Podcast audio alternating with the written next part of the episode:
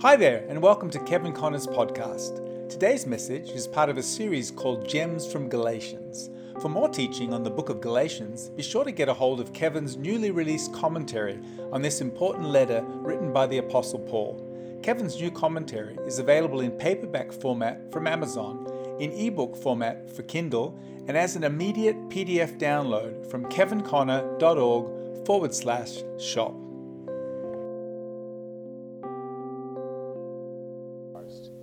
Thank you, Lord, that we always have access into your presence through your grace and through faith and through the precious blood of Jesus. We pray, Father, as we uh, begin this series on Gems from Galatians, we pray that the Holy Spirit, who inspired the word and uh, just uh, caused Paul to write uh, this uh, tremendous epistle, we pray that the same Holy Spirit will just quicken the epistle to us and the tremendous truths that are therein. Help us, Father. We just pray that you'll bless your word to our hearts. We always depend upon your Holy Spirit to help us. And you said uh, that when the Spirit of truth is come, he would guide us into all truth. He would take the things of Jesus and show them unto us. May that be our experience as we uh, do this series week by week. Uh, we ask in the precious name of our Lord Jesus Christ. And everyone said, Amen. Amen.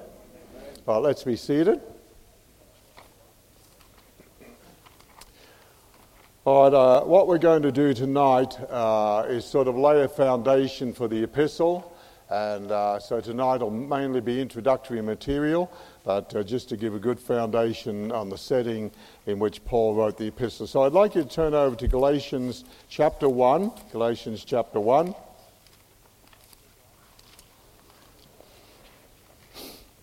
And I'm going to read uh, just a few verses, uh, the first few verses, just to get the introduction of Paul's words here.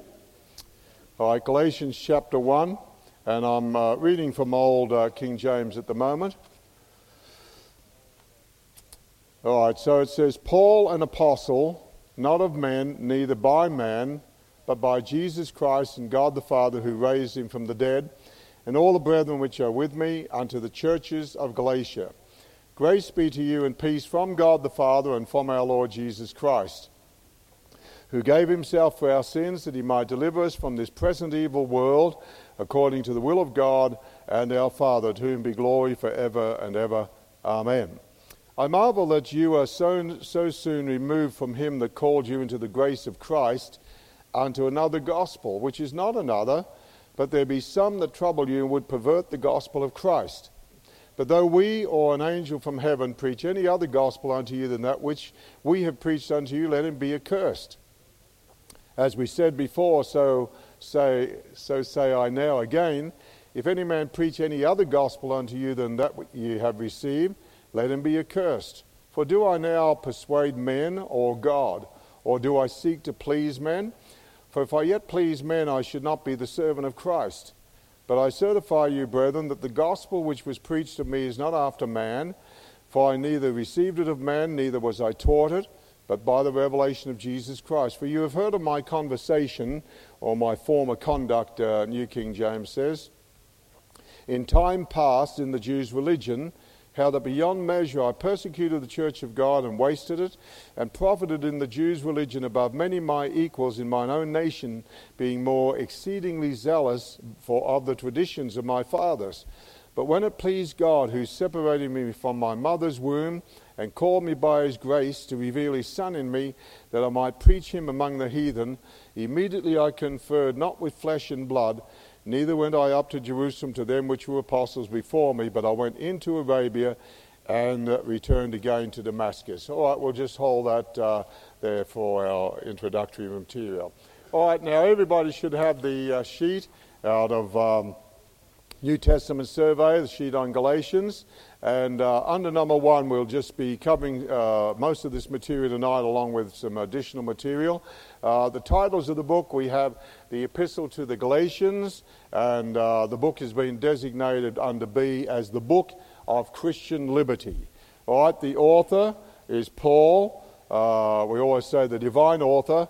Uh, how many know that though there's 66 books in the Bible, there's only one author? There are about 40 different writers but only one author. That's God, by the Holy Spirit. He is the author. There are about 40 different writers, uh, instruments who wrote the book under inspiration of the Holy Spirit, but there's really only one author. So uh, Paul is the author, written by Paul, who is the apostle from the Gentiles. Uh, I'd like you to turn over just to uh, uh, Acts chapter 9 for a moment. We will deal with this a little bit more fully in a subsequent session, but let's turn over to Acts chapter 9. And uh, just pick up a uh, few thoughts here. Now, just uh, glance over over um, Acts chapter nine, and uh, you might like, if you're taking additional notes here, take down some additional thoughts that we'll uh, present as we move along. Saul's name, you'll notice in verse one, and Saul, yet breathing out threatenings and slaughter against the disciples of the Lord, went unto the high priest. Saul's name actually means destroyer destroyer of the people. The name Saul means destroyer of the people, and uh, he certainly lived up to his name at uh, this time uh, of the book of Acts, persecuting the church and uh, putting men and women into prison, and even the death of some, and even there the death of Stephen. So Saul means uh, destroyer of the people, but Paul, when his name was changed from Saul to Paul, Paul means the worker. So from being a destroyer, of the people of God, he became the worker and probably the greatest uh, working apostle of uh, all the apostles in the New Testament. All right, now, as you uh, just glance over that without me reading so much here, uh, Paul's on the way to Damascus, which he refers to here uh, in, in, the passage we read from Galatians. Uh, I went into Arabia and returned again unto Damascus. So uh, he's uh, got letters on the way to Damascus to the synagogues that if he found any of this way, and uh, literally, those of you have a uh, more updated translation, literally, those who are of the way. And Jesus said, I am the way, the truth, and the, and the life. And uh, in the early church, one of the designations for the early believers, they were called the people of the way. And so uh, Paul persecuted those, uh, any of those who were of the way. So as he's uh, on the way to Damascus, suddenly there shines a light around uh, about him from heaven. And uh, other accounts of his conversion, Paul says that this light was above the brightness of the noonday sun. So, I mean, you can think how bright the noonday sun is. How many know uh, what light is brighter than the noonday sun? How many know it's the light of the sun? S O N. The light of the sun is brighter than the light of the S U N, the sun. And so this light, uh, a light shone from heaven, uh, fell down, and he fell to the earth. Uh, we don't have an account. He was really riding a donkey. Uh, most uh, preachers assume that, but he fell to the earth and heard the voice saying, Saul, Saul, why are you persecuting me? And he said, Who are you, Lord? And the Lord said, uh, I am Jesus whom you persecute. It's hard for you to kick against the pricks, like an ode kicking against the pricks. And it's interesting note here, and we uh, uh, referred to this when we did a series in the book of Acts, that uh, when this light is shining from heaven, and Paul hears this, or Saul as he was then, hears this voice, uh, as far as he knows, being a Pharisee, a Pharisee of the Pharisees he was. As far as he knows, it's a divine revelation, and he believes it's an appearance of God or call of God. So he says, Who art thou, Lord? And uh, you can imagine, as the verse says in verse 6, and he, trembling and astonished, said, Lord, uh, trembling and astonished because uh, when, when uh, he said, Who art thou, Lord? the voice said, I am Jesus. The voice didn't say, I am Lord. The voice said, I am Jesus. And the moment he thought, oh, this is the Jesus that Stephen was calling upon when he was stoned in Acts chapter 7, calling upon the name of the Lord Jesus, said, Lord Jesus, receive my spirit. And so no wonder Paul, or Saul as he was then, stood there trembling and astonished. Uh, it's Jesus. This voice is not the Lord God of the Old Testament, it's the Lord Jesus of the New Testament. And. Uh, so he said, Why are you persecuting me? And who was Paul or Saul persecuting? He was persecuting Christ through the members of his body. Uh, remember, Jesus gave this principle in Matthew chapter 25 uh, as, uh, as much as you do it to the least of these, my brethren, you're doing it to me. So, whatever Paul was doing to the Christians, he was really doing to the Lord Jesus Christ because they were members of the body. So, what is ever done to the body is done to the head. So, he, trembling and astonished, said, Lord, what will you have me to do? And the Lord didn't say, I want you to go and write a magazine and get a big tent, start a revival campaign. He said, uh, Go into the city and there's going to be another member of the body of Christ that I'm working on as head of the church, and uh, he'll tell you what to do. Now, Saul could have said, like some preachers say, Well, no one's going to tell me what to do, I'm going to get it direct from heaven. But here's one of the first things he's going to learn is, is the truth of the body of Christ. Whatever he does to the members of the body of Christ, he's doing to Christ. And also, he's going to learn submission. You go into the city, and submit to a member that I'm going to move on as head of the church, and uh, it'll be told you what you must do. And see, uh, in the book of Acts, you see how wonderfully it is that the Lord Jesus, as head of the church, is always working on both ends. He worked on uh, Peter, and then he worked on Cornelius, he worked on Philip. And then he worked on the, uh, on, on the eunuch. He worked on uh, Saul here, and he worked on Ananias. Uh, God, you know, the Lord Jesus Christ as the head of church always works on both ends, and then he brings those ends together and ties a knot. How many glad for that? So, you know, it gives you uh, confidence in the Lord that He works on both ends. And, you know, in our witnessing and testifying to people, we say, Lord, you work on me, you work on the other end. Work on both ends. And so the head of the church working on both ends. He's working on Saul, and then uh, he's working on Ananias the other end. Now, you'll notice uh, in verse 7 and 8 and the man which journeyed with him stood speechless, hearing a voice, but seeing no man. So they heard a voice, didn't see anybody. Uh, other accounts of Saul's conversion said they heard the voice, but they didn't actually hear the words that were spoken to him. Now, in verse 8, because of the glory of the risen Christ, uh, the result was that Paul's eyes, he was blinded. And Saul arose from the earth and when his eyes were open, he saw no man, blinded by the glory of God. I may have mentioned this on a previous occasion. Uh, when I hear sinners or people, you know, uh, talk about the coming of the Lord Jesus Christ or mock uh, things like that, uh, I remember one time when I was in, in the USA, uh, there was a young man down in California, and uh, he was high on drugs, and he got so high on drugs he flaked out on one of the streets of San Francisco, but he had his eyes opened and he was gazing at the sun. When he came out of his trip, spaced out, he was totally blind. So, you know, if, if, if none of us can look into the sun, the only, only creature that can look into the sun is the eagle. Of all the creatures, the eagle is the only bird that has an extra eyelid and can look into the sun and the glory of the sun.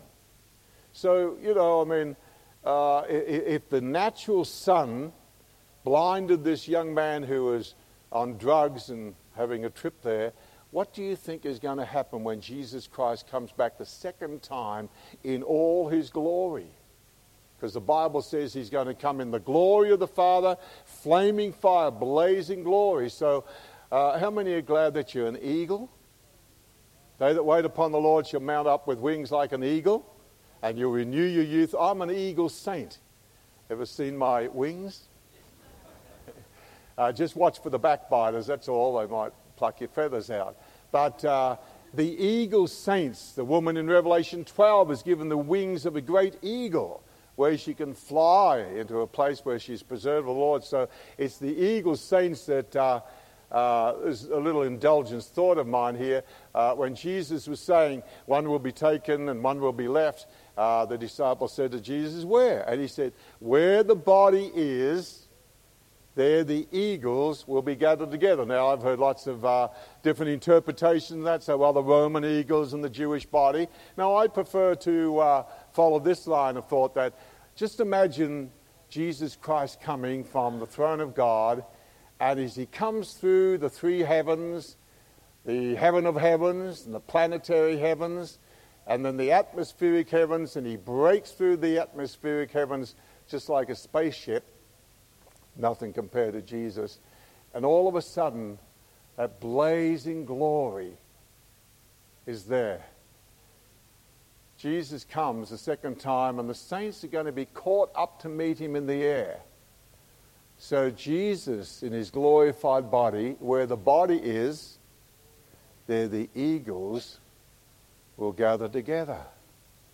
And I see out of every kindred, tongue, tribe, and nation the redeemed in the rapture, not a secret one, a glorious one, flying to meet the Lord Jesus Christ. How many think that's a great thought? Where the body is, there the eagle saints will be gathered together. Because uh, the book of Job says that the eagles like to feed upon the body and blood of the Lamb. Did you know that? And that's what we do every Sunday. We gather around the table of the Lord, and the eagles feed upon the body and blood of the Lamb of God. Everybody said hallelujah. All right, that's just for nothing. I won't charge you for that little bit.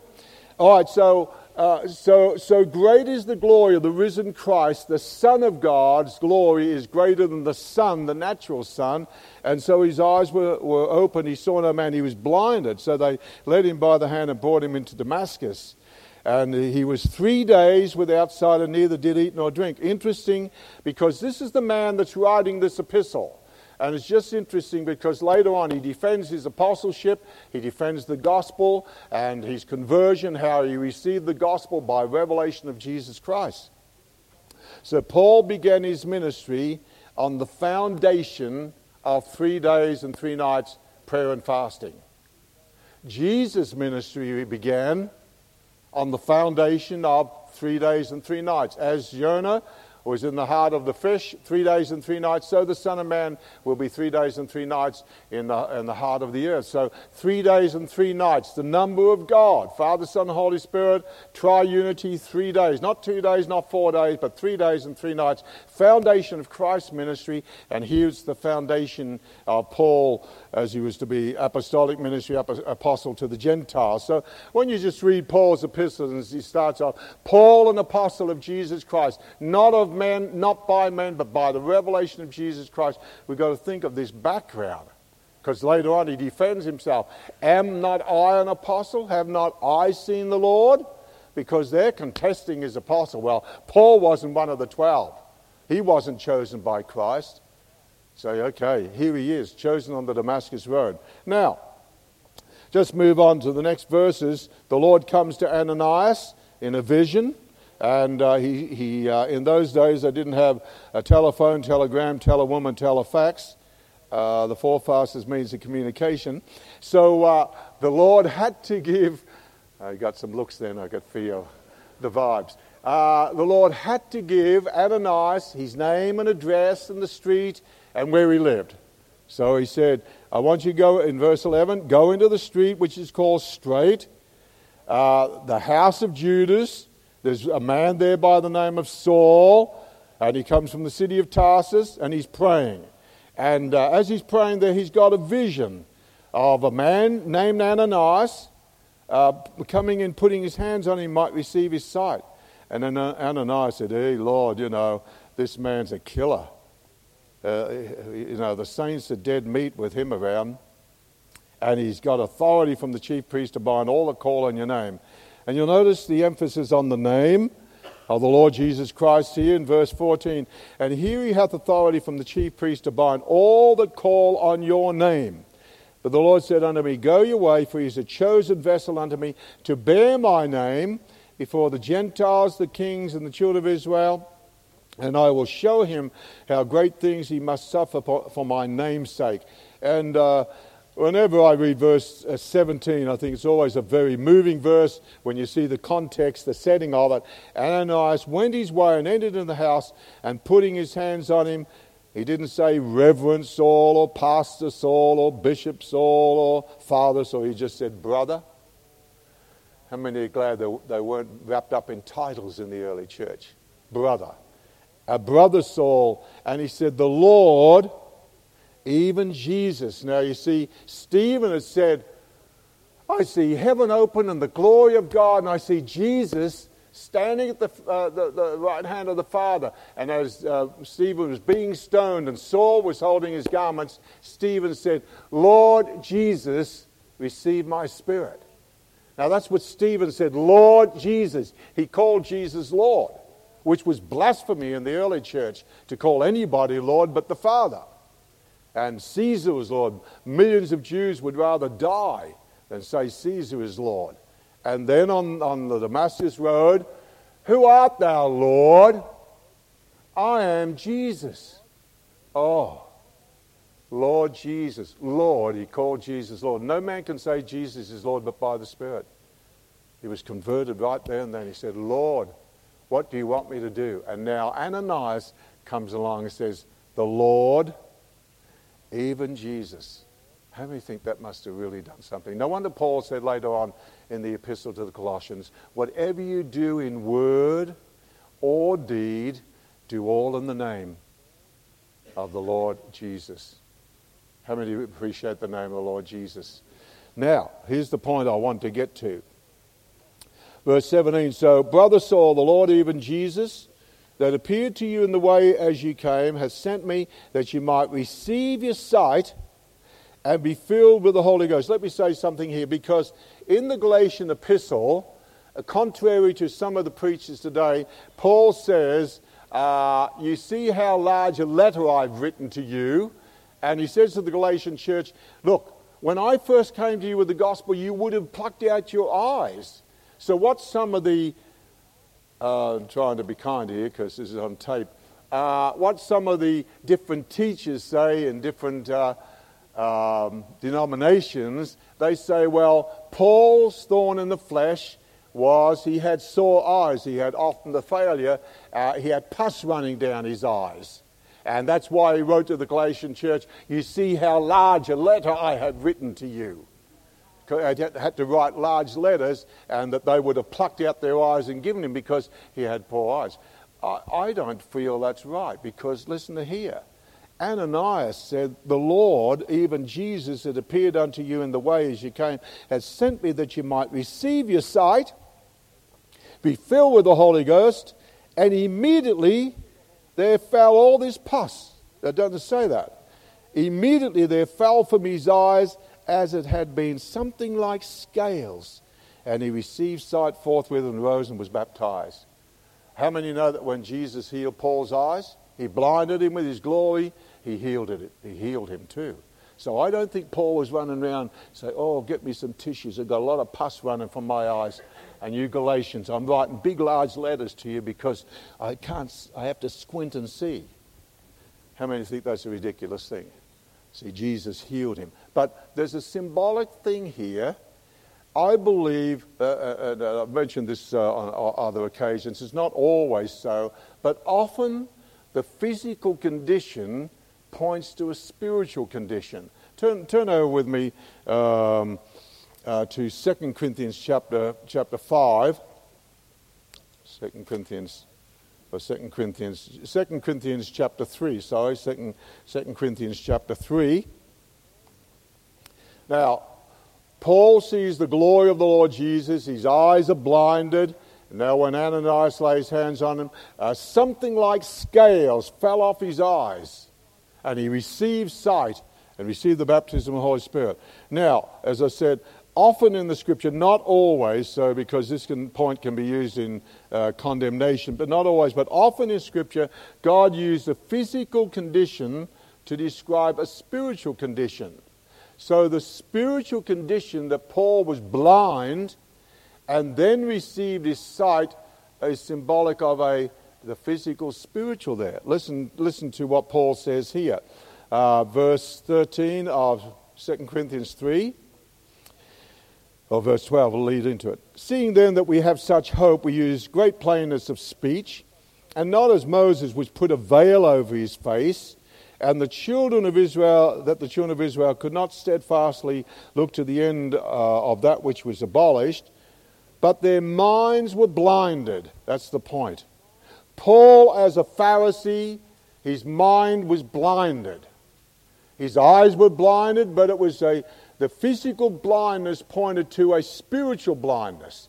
The mind was blinded. And then he continues, but their minds were blinded, for until this day remains the same veil untaken away in the reading of the Old Testament, which veil is done away in Christ. Now Saul is coming out of being in Moses, he's coming into Christ. And the scales fell from his eyes. Let's continue reading. But their minds were blinded until this day, for until this day remaineth the same veil untaken away in the reading of the Old Testament, which veil is done away in Christ. But even unto this day, when Moses is read, the veil is upon their heart. Nevertheless, when it, that is, when the heart shall turn to the Lord, the, uh, the veil shall be done away. Now Saul has turned to the Lord, and the veil is done away. The scales fall from his eyes. And see, what he's got to contend with, as we're going to see in, uh, in due time tonight, is the Judaizing teachers are propagating Moses. You've got to have Moses in one hand and Jesus in the other.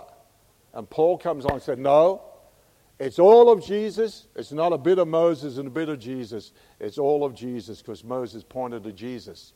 So he says, you know, even to this day, when Moses is read and in the reading of the Old Testament, their minds are blinded, the veil is done away. But if they'll just come to Christ, when Jesus died on the cross, the veil was done away. The veil of the temple was rent, the veil of his flesh was rent, and uh, Saul's eyes were open. So there was a physical, spiritual thing. So I believe the physical falling of scale, something like scale from Paul's eyes, Saul's eyes, there uh, was a symbolic truth that the scales were now going to fall from his eyes in the reading of the Old Testament. And Saul, or Paul as he becomes, is the greatest revelator of Christ that we have in the New Testament. Uh, we have at least 13, if he wrote Hebrews, which I believe he did, we have at least 14 epistles written by this man. And so that's sort of a setting for the Galatian epistle because of the trouble that's going on. Okay, so let's go back to um, Galatians chapter 1. And so on your, on your outline, I've given you on the survey. So the title of the book the epistle to the Galatians, B, it's the book of Christian liberty because the Judaizers are wanting to bring them back into bondage, and the author or the writer of the book is Paul, the apostle to the Gentiles. On your outline there, number three, the date, probably written between 48 and 58 AD from Antioch, which was Paul's home church, uh, either at the end of Paul's first or second missionary journey, as we see in Acts 14 and Acts 18. So somewhere in there. All right, now in Galatians chapter 1, I want to pick up this expression here. And just remember what we're laying tonight is foundation, just the setting of, uh, of the epistle. Uh, in verse uh, 1, he says, okay, Paul, an apostle, not of men, so he's not a man made apostle, neither by men, no, nobody prophesied him to be an apostle, but by Jesus Christ, who is the apostle while we're on that thought, hold Galatians 1 and uh, look at Hebrews chapter 3 with me just a moment. Just hold Galatians uh, chapter 1 and uh, look at Hebrews chapter 3. And uh, because I'm coming from a, a, reasonable large frame of reference and have had to deal with these things over the years sometimes, it's an interesting contrast. Hebrews chapter 3, verse 1 it says, Wherefore, holy brethren, partakers of the heavenly calling, calling, consider the apostle and high priest of our profession, Christ Jesus. Anytime Paul writes his epistle, he says, Paul, an apostle. He never says, Paul, the apostle. And over my years, I I, I remember one, uh, one uh, situation where a man was declaring himself as an apostle, but he wrote uh, a little booklet and called himself the apostle. I said, There's only one the apostle, and that is considered the apostle and high priest of our profession, the Lord Jesus Christ. So Paul is not the apostle, he is an apostle. And how many know that Christ, the apostle, is the only infallible apostle? and all other apostles, lesser apostles, are to be judged by him. So Paul never says Paul the apostle. He says an apostle, but not the apostle. He is an apostle under the apostle. Okay, back to, uh, back to Galatians 1 now then. So Paul, an apostle, not of men, neither by men, but by Jesus Christ and God the Father, who raised him from the dead. So we have the Father and the Son and the seal, the resurrection from the dead. And all the brethren which are with me, so Paul was happy to say, Well, I've got somebody with me because a lot in Galatia were turning away from him. So, oh, who's Paul? He's not one of the twelve. Uh, who's he think he is? Self styled apostle. But all the brethren which are with me, unto the churches of Galatia. Um, I want you to just uh, look at this map a little bit with me here, and I want to give you just some um, little bit of background from the book of Acts here. Uh, before, oh, yes, well, we can do that, I think. Okay, you don't have to take that down, okay? Uh, let's turn over just to two or three scriptures because it seems that after Paul, in fact, uh, someone gave me a little toy here. Let's see if I can work it. Ah. Uh, Paul's church, Antioch. So he leaves his home church, and on the uh, first missionary journey, he goes through Der- Derbe, Lystra, Iconium, and then comes back. And then on his second missionary journey, which it seems he's going up through here, uh, through Phrygia, and then uh, moves into Galatia from where some of the churches were, were found. Well, let's turn over to uh, just two or three scriptures on this. Acts chapter 16. So it just sort of puts the epistle in the setting, the historical setting uh, that we need to look at in laying foundations here. Acts chapter 16 and verse uh, far, uh, uh, verse 6 and 7 and 8 and 9. Okay, Acts 16. Uh, this is about the second missionary journey, and it seems here that this is where the churches of Galatia were founded. So we're told now, when they had gone throughout Phrygia and the region of Galatia, uh, which would be like the region would be like the province. So we have the region Galatia, uh, province of Galatia. So when they'd gone through Phrygia and the region of Galatia, it seems particularly southern Galatia at the moment, um, uh, and were forbidden of the Holy Ghost to preach the word in Asia. So Asia up there, so they're forbidden of the Lord to preach the word in Asia. Look what the next verse says. And, after they were come to uh, Mysia, that's over here. What happened? They essayed, they tried to go into Bithynia, but what happened? The Spirit suffered them not, or the Spirit did not permit them. How many know that there's a, a time, as there was in the church, when the gospel is to go to various cities? And see, it wasn't time here. So, you know, Paul could have been frustrated and say, Look, I tried to go to Bithynia. Jesus said, Preach the gospel to every creature. But the Spirit actually suffered and not said, No, Bithynia is not ready. Mysia is not ready.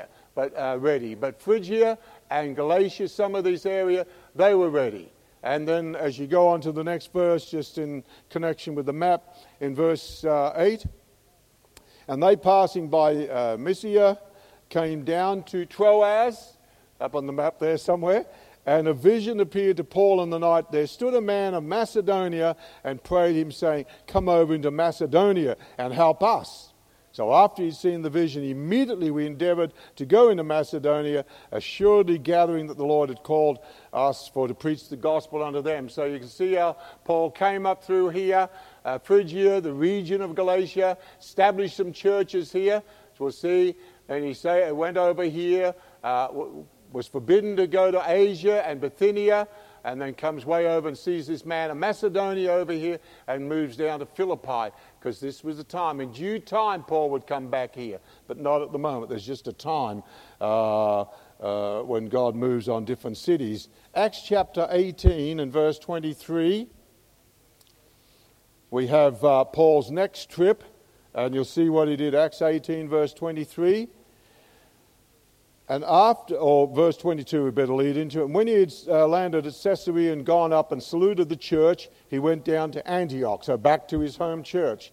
And after he had spent some time there in his home church, he departed and went over all the country of Galatia. So Antioch spent some time there. Now he goes and spent, went all over the country of Galatia. Uh, and what does it say? In, and Phrygia, so Galatia and Phrygia here, in order, so he had a particular order, strengthening all the disciples. Okay, so background of the church at Asia. Now go over to 1 Corinthians chapter 16. 1 Corinthians chapter 16.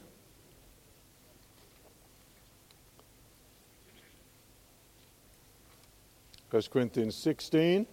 And uh, verse, uh, particularly verse 1, a little bit of verse 2, but just gives you an idea what Paul did in all the different churches, uh, and especially the church in Galatia. So he says, Now concerning the collection for the saints, as I have given order to the churches of Galatia, even so do ye.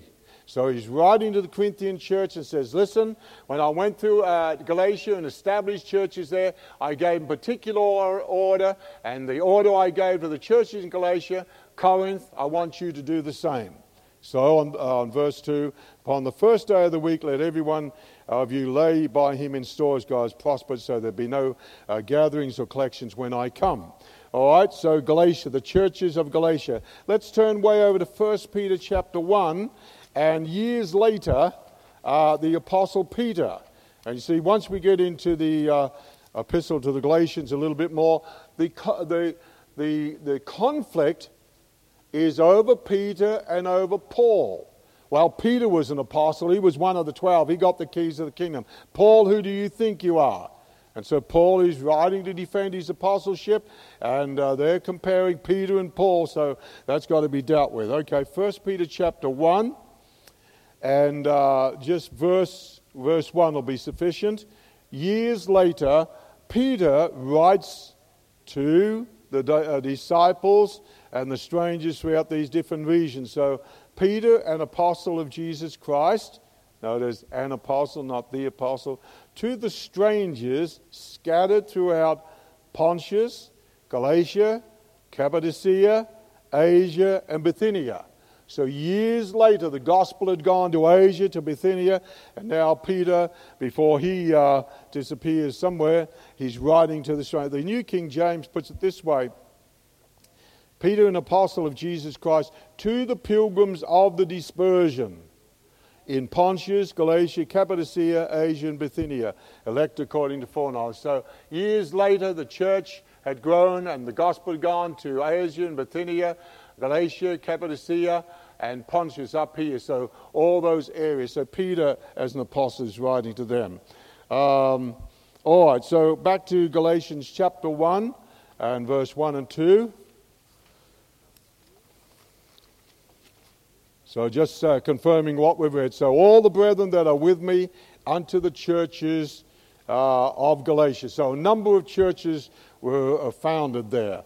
Now, want you to pick up this point here. As you go through Paul's epistles, you'll find that Paul, in fact, uh, just to help us here, that Paul had, had a certain, uh, a certain, um, what's, what's, the, uh, what's the word I can say? A certain order, a certain presentation of the gospel that never seemed to vary and always particularly uh, laying down foundation principles. Uh, without turning to this, just you can put it down. 1 Corinthians chapter 4. I'll, I'll just read it. So 1 Corinthians chapter 4. You're taking down notes. 1 Corinthians 4 and verse 17. Just to give you an idea, uh, Paul says here, for this cause I've sent unto you, that's Corinthian church here, Timotheus, who is my beloved son and faithful in the Lord, who shall bring you into remembrance of my ways which be in Christ, as I teach everywhere in every church. So it doesn't matter where Paul went, everywhere he went, in every church, he taught certain things. I'd like to give you a list of at least uh, what we call here principles of church life class, uh, first, uh, first uh, principle, uh, principles of church life class. Okay, it is evident, reading off my note here, it is evident that the true gospel had been preached to them, followed by signs and wonders. Go back to the Galatian epistle. Uh, it's important to sort of understand this background so that, you know, uh, when Paul writes here, nowhere, I mean, no, you know, if I, Paul was a human being, how many know that?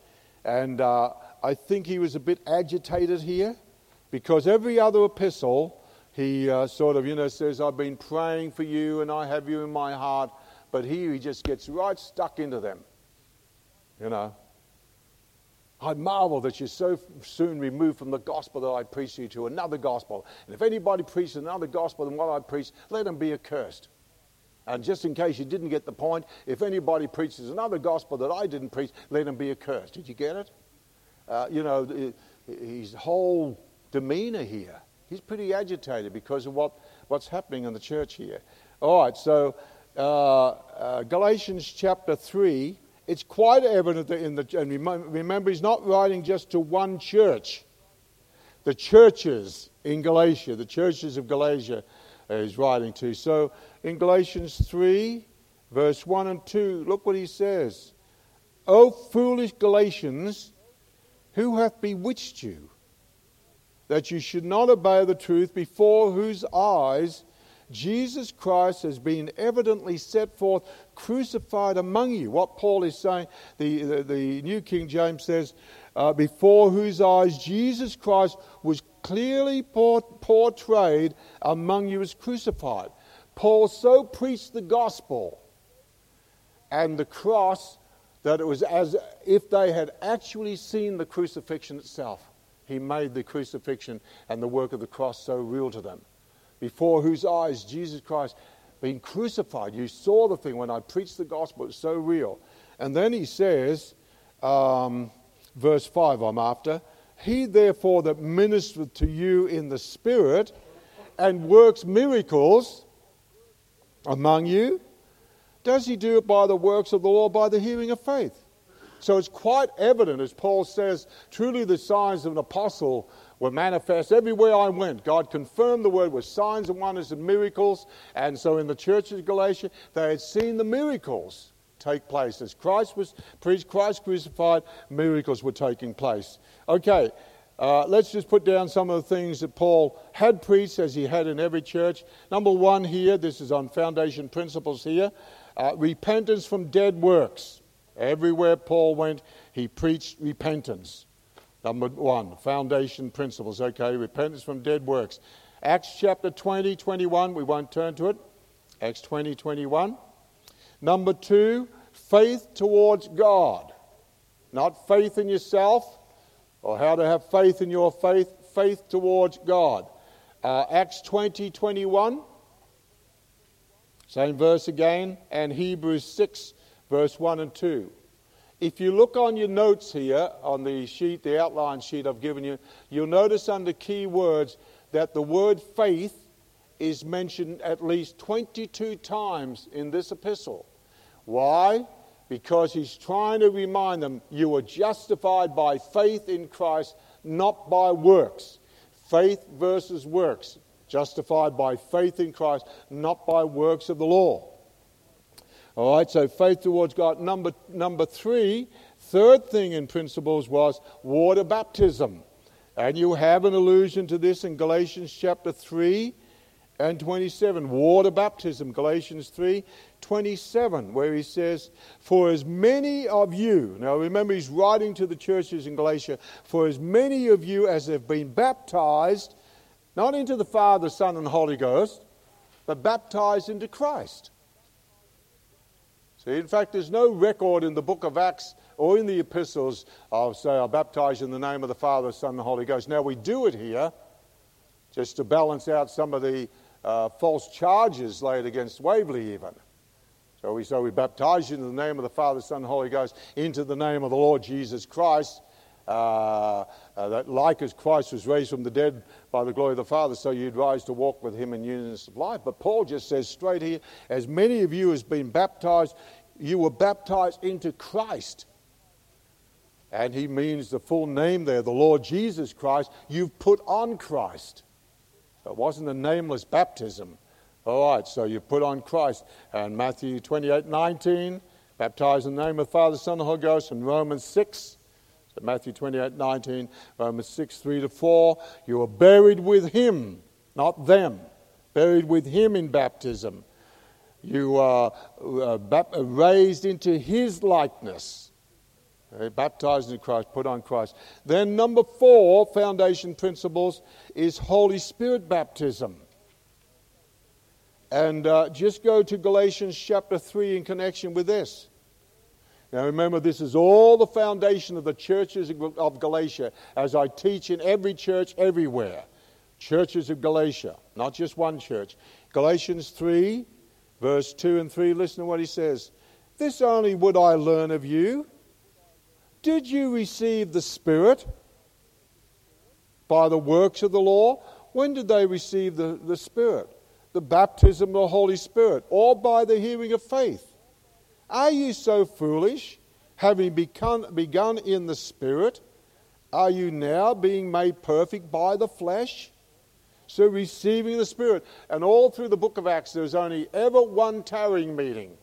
Acts chapter 2, Acts chapter 1, pardon me, was the only tarrying meeting in the book of Acts. Receive the Holy Spirit since you believe, Paul said to the Ephesians.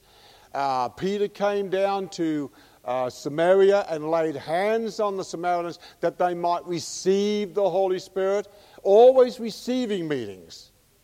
Have you received the Spirit? So, this only what I learn of you. Did you receive the Spirit by the works of the law or by faith? No, you receive the baptism of the Holy Spirit by faith. He that ministereth to you the Spirit. So, emphasis on the Spirit. On your notes, you'll notice Spirit in the key words there is used at least 18 times.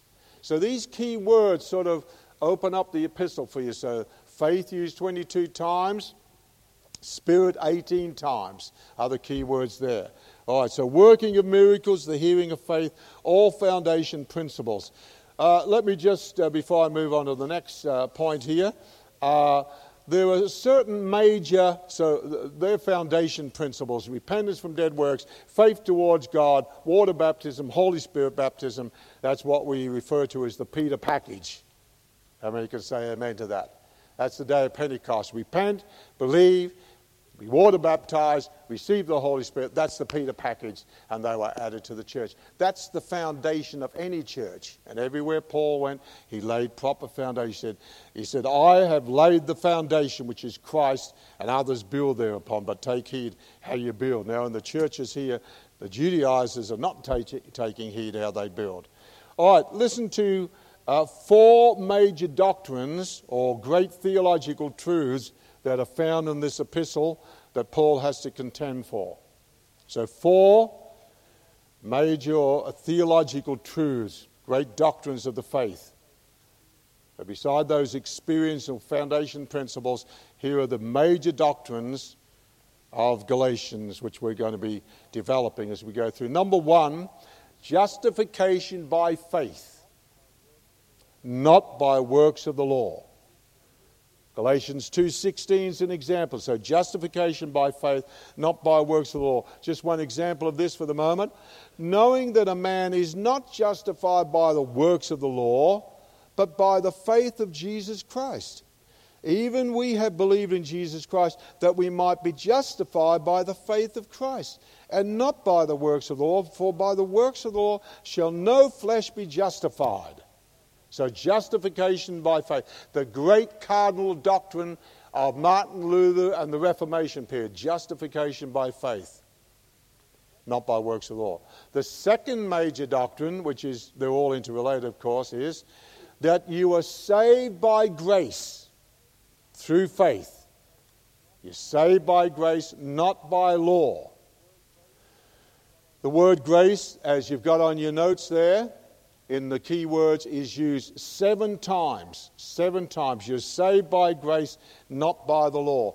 Uh, put down, uh, put down. Uh, I'll, I'll, I'll, read it, but just put it down. You know, uh, John's Gospel, chapter one, and we'll pick this up uh, in a subsequent time. John chapter one, verse seventeen. For the law was given by Moses but grace and truth came by Jesus Christ. Think of the words now. The law was given by Moses. And see, the epistle to the Galatian church is the uh, Moses in one hand and Jesus in the other. you you, you can accept Jesus, but you must do what Moses said. So Moses and Jesus. No, the law was given by Moses, but grace and truth wasn't given by Jesus Christ. Grace and truth came and it wasn't grace without truth or truth without grace. Okay, so the law was given. That's John 1.17. So, second major doctrine there, interrelated to the first, saved by grace and not by the law. All right, the third major doctrine, the great theological truth in Galatians is this that there is liberty in Christ from the bondage, and I want you to listen to the words I'm saying, from the bondage of the ceremonial law. Okay, liberty in Christ from the bondage of the ceremonial law. So when uh, he says to the Galatians in chapter 5, verse 1, Stand fast, therefore, in the liberty wherewith Christ has made us free, and don't be entangled again with a yoke of bondage. So, liberty in Christ from the bondage of the ceremonial law. I'll explain that uh, in a little while. So, liberty in Christ. So, that's why we call it the book of Christian liberty. There's liberty in Christ from the bondage of the ceremonial law. The last major truth, and uh, we'll be spending at least a whole night on this one, is I'll say the sentence first. The new covenant frees us from the old covenant and brings us to the blessings of the Abrahamic covenant. That'll be a very exciting session when we get onto that. So I'll say that again. The new covenant frees us from the old covenant. So the new covenant is Jesus who established the new covenant. Old covenant is Moses. So the new covenant frees us from the old covenant. Jesus frees us from Moses. What I'm saying. But it brings us to the blessings of the Abrahamic covenant. I can't uh, develop that anymore tonight, but uh, that's a major, major truth because as we put on our, our uh, outline there, the, the Galatian believers are suffering from what I call covenantal confusion. Well, I'm in the new covenant, but what about the Mosaic covenant, the law covenant? I've still got to keep that covenant.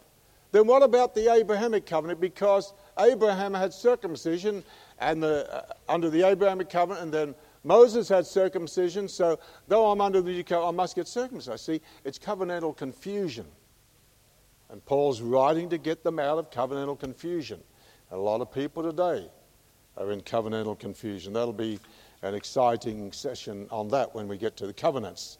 Okay, just for a few more moments here. How you all doing out there? Everybody surviving? Am I talking too fast? Uh, how many say yes? How many say no? I was born in a hurry. Yes, people say, Kevin, I'm glad you've got two eyes and two ears, but one mouth. Uh, tremendous encouragement. Okay, all right, the key verse. Now, on your notes there, we're doing pretty good working through your notes. There's a lot of key words, but we'll pick them up as we work through. The key verses, I just want to pick up one key verse uh, under number five here on your outline Galatians chapter 3 and verse 11. Let's, let's turn to that. So, just foundation, Galatians 3 and verse 11. This is like the stage, this is the backdrop of the epistle. Galatians 3, verse 11, it says, But that no man is justified by the law in the sight of God, it is evident, for the just shall live by faith.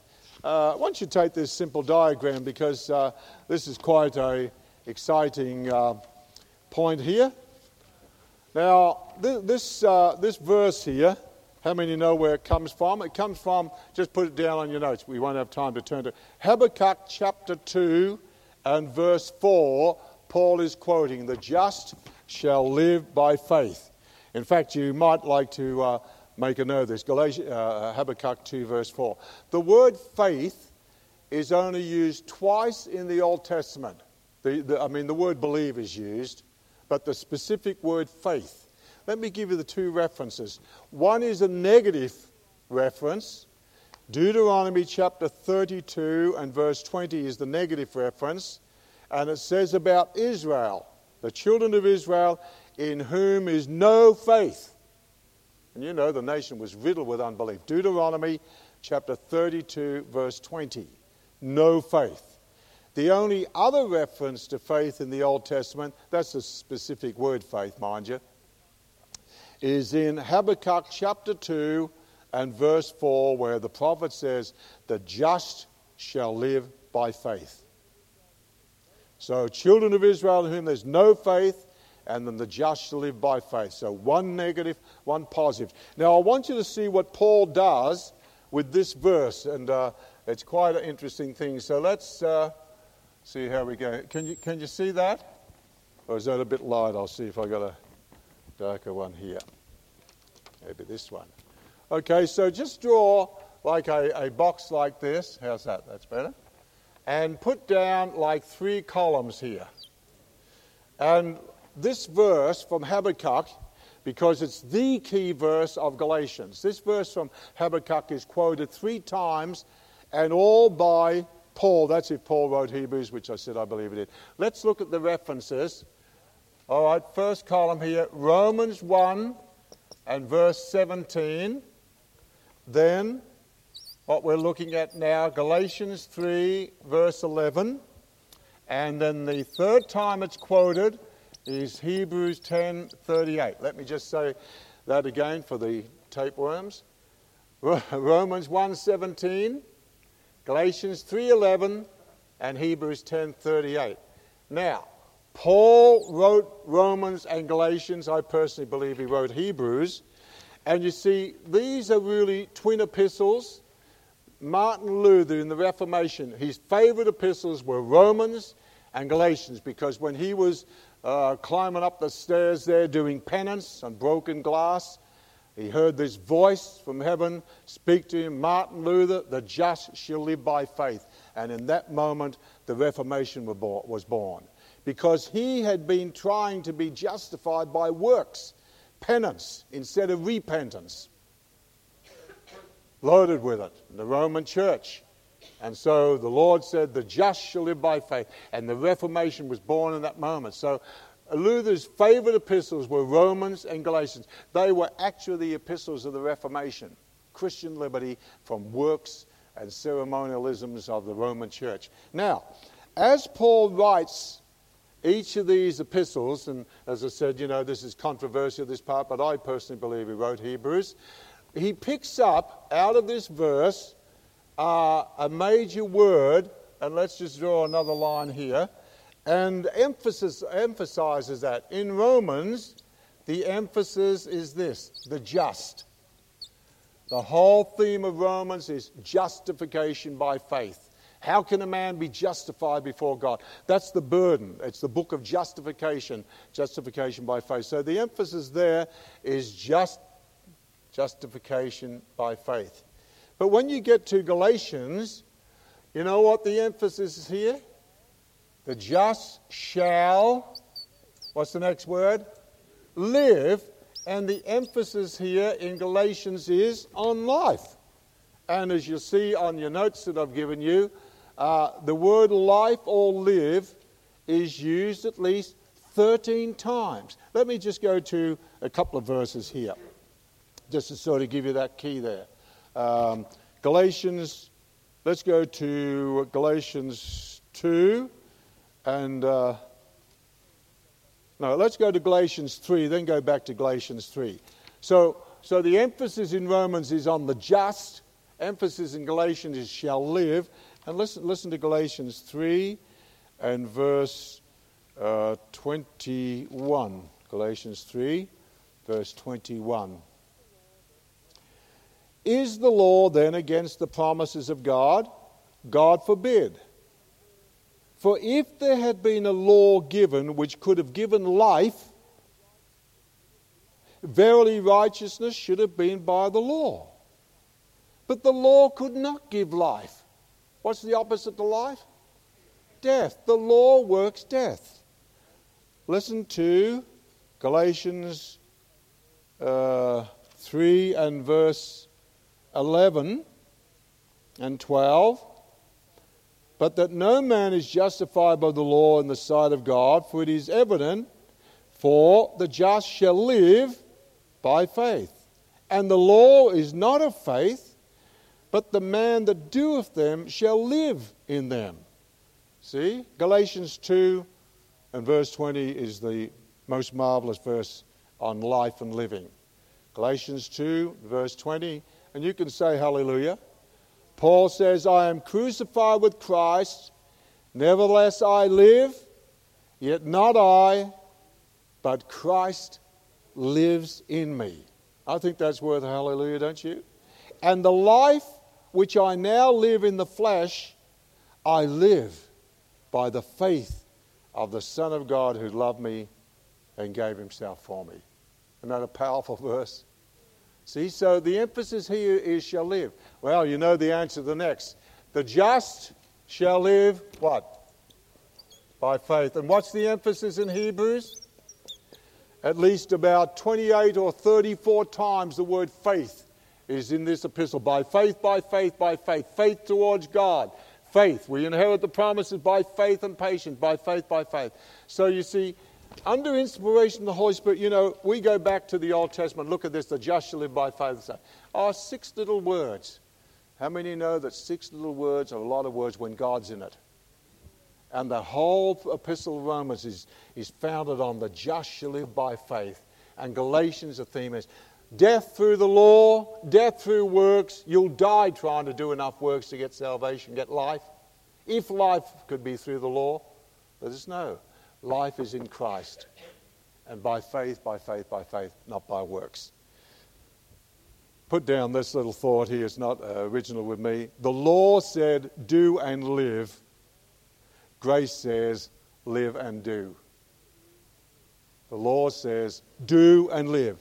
The man that doeth them shall live. If you do the law, you'll get life. What shall I do to inherit eternal life? The young man says, keep the commandments. He said, I've done all this. You know, don't steal, don't commit adultery, don't take. I've done all that, but what, I, what lack I yet? Well, if you really want life, how about selling all your possessions, picking up your cross, and following me?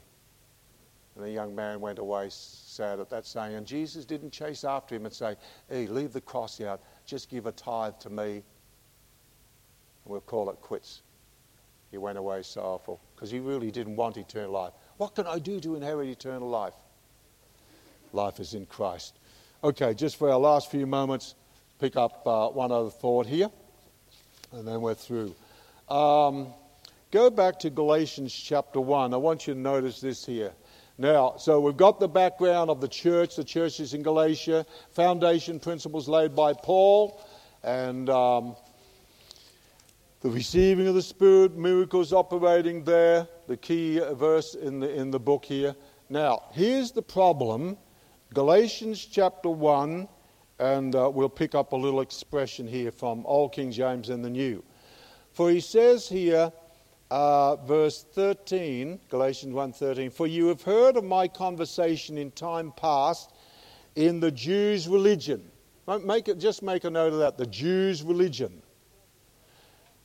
and in verse 14, and profited in the Jews' religion. Now, the New King James, and I think some of the other translations put it this way uh, For you have heard of my former conduct in Judaism. Well, I'd like you to put those expressions down. The Jews' religion. How many know that Christianity is not a religion? Christianity is Christ, it's a person. But Judaism is the Jews' religion. It's a religion. Religion doesn't save us. The world, I mean, uh, uh, Marx said religion is the opium of the people. Well, religion is. There's so many religions. But we're not interested in religion. We're interested in the person, Jesus. Many can say amen?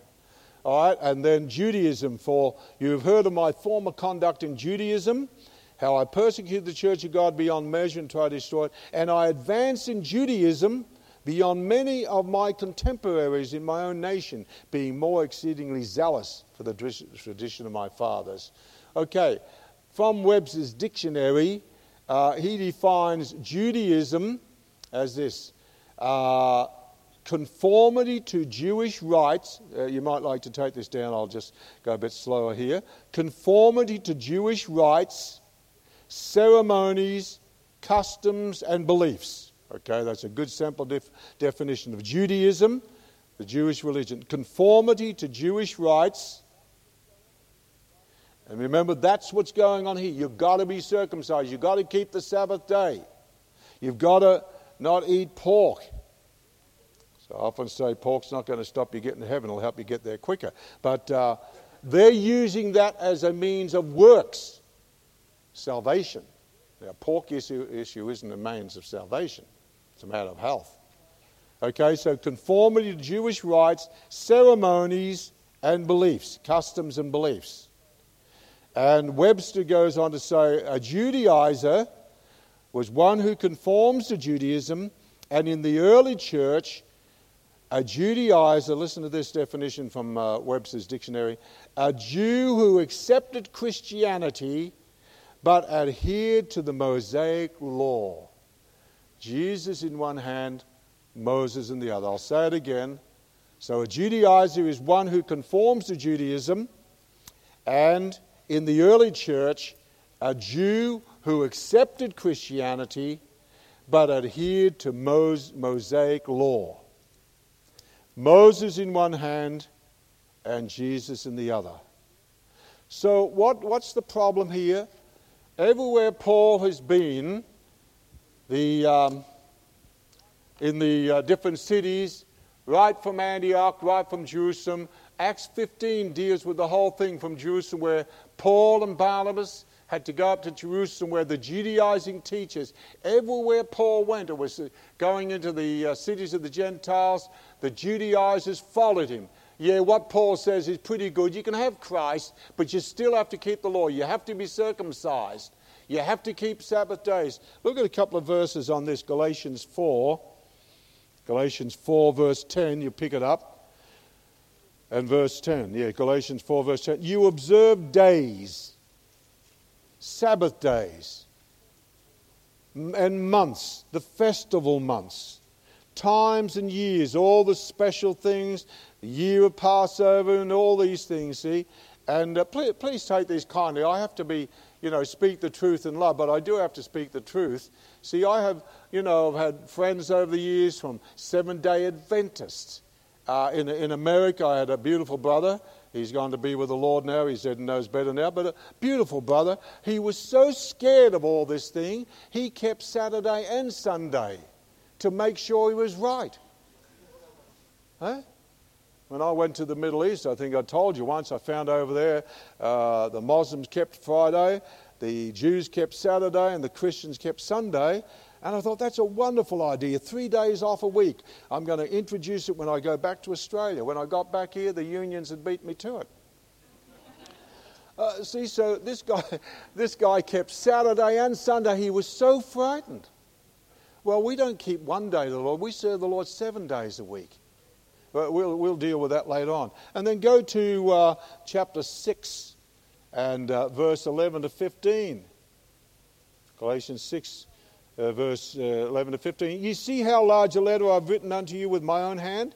As many as desire to make a fair show in the flesh, they constrain you to be circumcised, only lest they should suffer persecution for the cross of Christ. For neither they themselves who are circumcised keep the law, but the desire to have you circumcised, that they may glory in your flesh.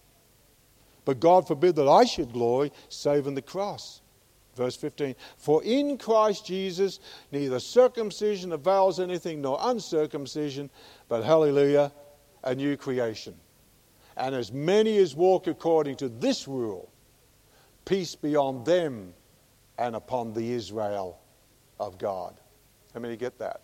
See, so everywhere Paul's went, these Judaizers are following around to all the Gentilic churches, upsetting them and destabilizing them in the faith. And so Paul's pretty, he's pretty hot here. He's got some righteous indignation. So the Galatian epistle is a mixture, syncretism, mixture of Moses and Jesus. Let me just say uh, one other thing, and then we'll just a few more moments before we close. Uh, there's a difference between the word legal and legalistic. Okay, now one of the big cop outs out, and I get this thrown at me, oh, Kevin Conner, he's the most legalistic guy. Waverley is such a legalistic church. Well, I like what Ken Molman said that. A legalist is one that has a higher standard than you. Okay? Now, the word legal is okay. How many know it's legal to drive on? What side of the road do we drive on? Uh, the left side, isn't it? Is that right? Yeah, that's right. It's legal. How many know it's illegal to drive on the other side? Now, you could drive on the other side and say, bunch of legalism around here, you know, the laws in this land, just legalism. You'd be dead meat. Okay? Uh, how many know it's legal to get married and not live in adultery? Oh, well, it's almost legal to live in adultery, but it's not Bible, okay? So, you know, so legal, legal, legal. But let's, let's uh, uh define legalistic. What do we mean by a person who's legalistic? Because the, the Galatian church is suffering from legalism. Let me go, uh, say the definition. Theologically speaking, legalism or being legalistic is the doctrine of salvation by good works or keeping the ceremonies of the law. You need to take that down for a definition of what it means to be legalistic. The doctrine of salvation by good works or keeping the ceremonies of the law. Now, we are not saying that, I am not saying that if you get circumcised, you don't eat pork, you don't, you don't eat uh, prawns, you don't eat durian, and you keep the Sabbath day and you keep the feast and go for misguided tours to Jerusalem and everything like that. If you do that, you'll be saved. That would be legalistic. I'm not saying that. So, legalistic is theologically speaking the doctrine of salvation by good works or keeping the ceremonies of the law. Nobody's saying that. Okay, all that has to do with confusion of covenants. Okay, let's just go back to our sheet now as we wrap up here, and we'll pick this exciting episode up next week. Okay, uh, under number six on your notes here, the purpose of the epistle is to prove the authenticity of the gospel, according to Paul. We're going to pick that up next week. Uh, B, to refute the legalism of the Judaizers under the Old Covenant. C, to establish the doctrine of Christian liberty under the New Covenant. D, to show the superiority of the Abrahamic and New Covenants over the Mosaic Covenant. Have to have a whole night or so on that. And then uh, number seven, the message, true liberty in Christ, is neither the legalism of the law nor the license of the flesh. In the, in the Galatian epistle, we're going to see on one extreme was legalism, and on the other extreme was license. So both, both are wrong. B, life and righteousness only come by grace through faith. Uh, C, having received the Spirit, we must also walk in the Spirit. We'll look at the outline uh, next week a little bit more. So, in our summary, the Judaizers mentioned in Acts 15:1 had followed Paul's ministry among the churches of the Gentiles, having particular success in Galatia. Their teaching was a mixture of law and grace, faith and works, and Moses and Jesus. They said that a sinner was saved by faith plus works, and that the saved were to be perfected through works as they kept the Mosaic law. The result of this teaching was that the Galatians became entangled again with the yoke of, of the bondage of the law. Thus, Paul writes this epistle refuting the perverted gospel of the Judaizers and establishing the truth of his gospel. He takes up the covenant made with Abraham, and by allegory, he illustrates the two covenants, Mosaic covenant and New covenant, using Abraham's two sons, Ishmael and Isaac. We'll have an exciting time on that part. Paul closes the epistle by showing that Christian liberty is neither legalism nor license. Number 10, Christ seen. Christ is seen as our faith. He's the author and finisher of our faith. Christ is our righteousness. Christ is our life. Christ is our Redeemer. Christ is the seed of Abraham. And Christ is the personification of the new covenant gospel of grace. And everybody said, Amen. amen. I trust that you've enjoyed our foundation on this epistle tonight. How many can say amen? All right, let's all stand. We're going to close in prayer. We've been going for over an hour. Do you realize that? Sure. All right, let's uh, close in prayer. And uh, what I'd like to encourage you to do is before next week, there's only six uh, chapters in the epistle. Please read the, uh, the, the epistle through before next Wednesday. How many would commit themselves to do that? Read the whole epistle through. So it's going to help us so you've got a working knowledge of what the epistle is about. All right, let's uh, have a word of prayer. Father, we do thank you once again for the privilege of studying your word and feeding upon your word. You said, Man shall not live by bread only, but by every word that proceeds out of the mouth of God. And we believe, Lord, that Galatians is a preceding word inspired by the Holy Spirit right from your heart and through the Apostle Paul. Bless us, Lord, and uh, feed us with your word. This is your bread, this is meat, this is milk, this is your word. Feed us with uh, uh, the truths that we receive from this wonderful epistle. And let your blessing be upon us now as we separate until we gather again in the precious name of the Lord Jesus Christ. And everyone said, Amen. We hope you've enjoyed today's podcast. Visit kevinconner.org for more information. God bless.